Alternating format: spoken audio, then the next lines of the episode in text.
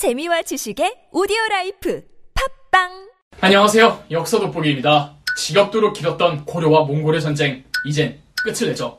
1256년 7차 전쟁도 고려가 몽골 본국의 사신을 파견해 어찌어찌 입을 털어 마무리하긴 했습니다.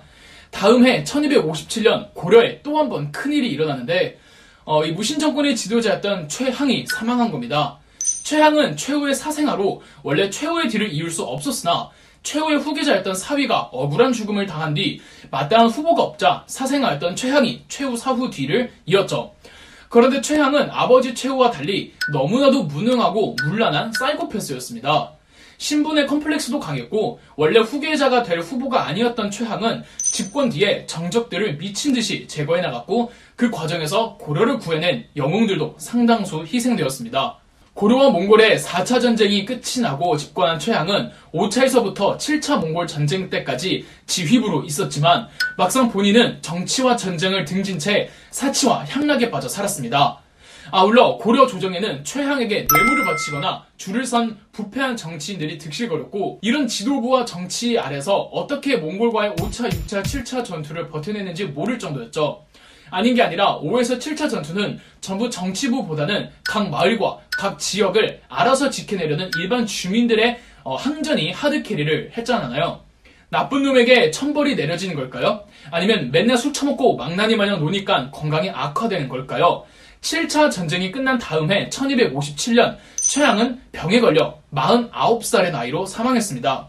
그렇게 1257년 최향의 유일한 아들이었던 최의가 다음 군부독재의 지도자직을 계승받습니다. 최의도 사실 최향의 사생아였습니다.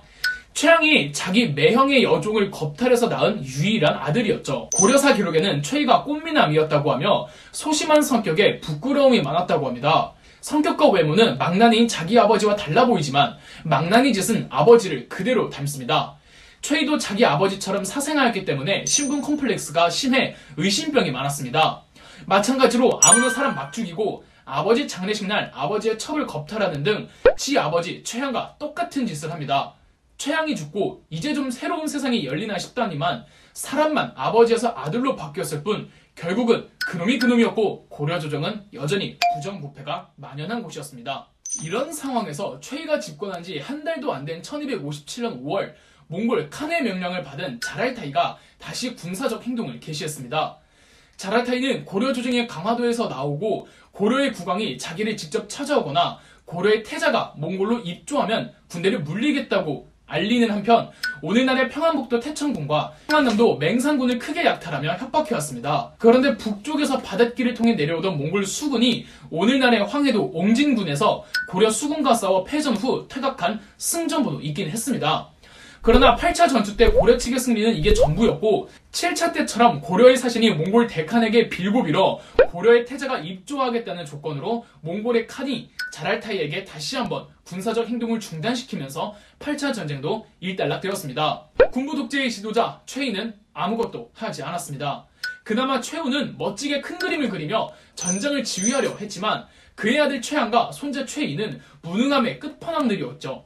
최씨 정권은 더 이상 옛날의 그 위엄과 권위를 전혀 뽐내지 못하고 있었습니다. 이렇게 되면 최씨 정권에 충성하는 군부 독재의 정권의 권력 수뇌부들끼리도 내분이 발생합니다. 이제 더 이상 최씨 정권에 충성하기 힘들다는 쪽과 그래도 최씨 정권에 충성해야 한다는 쪽으로 말이죠. 이런 구도를 최희도 대충 파악을 하죠. 그러면 최의 입장에서도 자기한테 충성하는 애들만 옆에 포진시키고 자기한테 충성하지 않으려고 하는 이 군부 장교진들은 멀리하게 되겠죠. 이러면 더더욱 내분은 심화됩니다.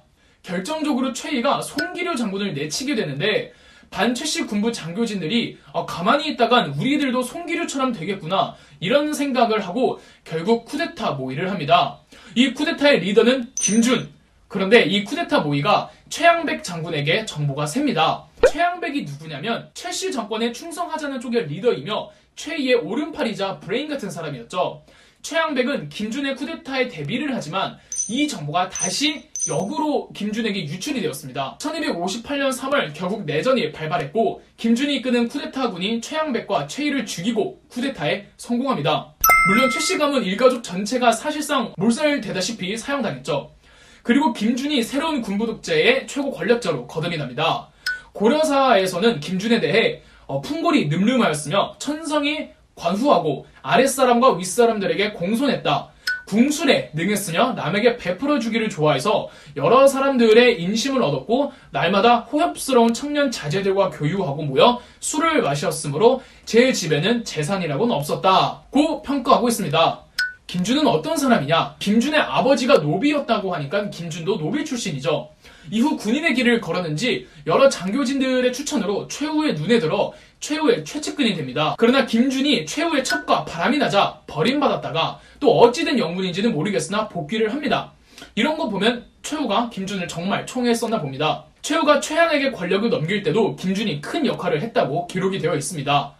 그러나 최양, 최희의 무능함에 본인이 그동안 섬겼던 최씨 정권에 등을 돌린 것 같습니다. 김준의 쿠데타로 몽골 문제에 있어 전혀 신경을 못 쓴 사이 몽골에선 왜 고려 태자가 몽골로 와서 칸에게 입주하겠다는 약속을 지키지 않냐며 1258년 4월 다시 이 자랄타이가 이끄는 몽골 병력이 쳐들어옵니다. 9차 침입이자 몽골과의 마지막 전쟁이었죠. 오늘날의 황해도 수완군에서 무신정권 직속 부대들이 몽골의 척후병을 격퇴하긴 하지만 다른 황해도 대부분이 초토화됩니다. 해가 지나 1259년 1월경 경북 성주의 어, 기암성에서 고려군이 승리했고 2월에는 한계성에서 승리합니다.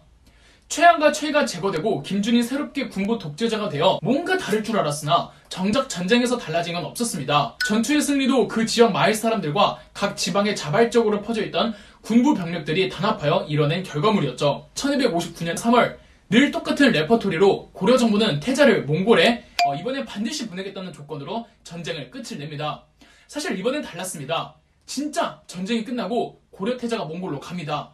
당시 고려의 태자는 더 이상 전쟁을 이어나가고 싶지 않았고 본인만 몽골로 가면 모두가 평화로울 수 있다고 생각해 끝까지 항전을 고집하던 김준 필두의 군부 독재 정권의 압력을 무시하고 친히 몽골로 떠납니다. 자, 그런데 이 고려의 태자가 몽골로 가던 중 예상치 못한 일이 벌어집니다. 입조를 하러 가야 하는 몽골의 뭉케칸이 사망하고 만 겁니다. 그리고 칸의 자리를 두고 뭉케칸의 두 동생들 사이에서 내전이 일어납니다. 한쪽은 중국을 기반으로 세력을 두고 있었고 다른 한쪽은 몽골 초원지대에 세력을 두고 있었는데 그렇다면 고려의 태자는 둘 중 누구에게 인사를 하러 가야 하냐는 이 문제가 생기는 겁니다. 고려 태자의 선택은 고려의 운명을 결정짓는 선택이었습니다. 아, 왜냐하면 한쪽으로 가면 당연히 다른 쪽이 불쾌해야 할 거고 고려의 태자가 선택하지 않은 쪽이 내전에서 승리하면 고려에게 보복해올 거 아닙니까? 일생일대의 기로에 서 있는 고려의 태자. 태자는 중국 쪽으로 향합니다. 중국에 있던 뭉키칸의 동생은 고려의 태자가 자신을 선택했다는 사실에 크게 감복합니다. 옛날 당나라도 멸망시키지 못한 고구려의 후예들이 자신을 직접 찾아왔다는 사실에 너무 기뻐해 고려 태자와 자기 딸을 결혼시켰으며 만약 자신이 내전의 승리에 칸이 되면 다시는 고려를 침략하지 않을 것이고 고려 고유의 전통과 풍습을 최대한 지켜주겠다는 약속까지 하게 됩니다. 이렇게 두 사람이 서로를 너무 반기는 와중에 고려 내부에선 고려 국왕 고종이 사망합니다. 군부 독재의 지도자 김준은 자신과 반목하던 고려 태자가 지금 고려에 없으니 다른 왕족을 왕으로 추대하려다가 실패합니다. 고려의 태자가 만난 뭉케칸의 동생은 어, 고려의 태자를 다음 고려 국왕으로 공식 선포한 뒤 그를 고려로 귀국시킵니다. 이렇게 국왕이 된 이 사람이 고려의 원종입니다. 더불어 원종과 친분을 맺은 이 뭉케칸의 동생이 어, 종국엔 내전의 승리에 1260년 몽골의 5대 칸이 되니 바로 그 이름도 유명한 쿠빌라이 칸이며 쿠빌라이 칸은 공식적으로 국호를 원나라로 반포합니다. 원나라의 황제가 된 쿠빌라이 칸은 예전 고려 원종에게 약속한 대로 다시는 고려로 침공하지 않았으며 원나라 황실 사람을 고려 국왕과 혼인시키는 관례를 정합니다. 물론 쿠빌라이 칸과 원종 사후 고려와 원나라 사이 이 브라더후드는 깨지고 원나라는 고려를 마구 수탈하는 이 원나라 간섭기가 시작이 됐지만 쿠빌라이의 기본 방침에 따라 이전과도 같은 대규모 전쟁도 없었거니와 고려의 정부를 타도하는 일도 없었습니다. 이로써 그 길고도 지난했던 고려대 몽골의 전쟁이 끝이 나게 되죠. 그럼 역사 돋보기였습니다. 영상 재미있으셨다면 구독과 좋아요, 알림 설정까지 해주시면 감사드리겠습니다.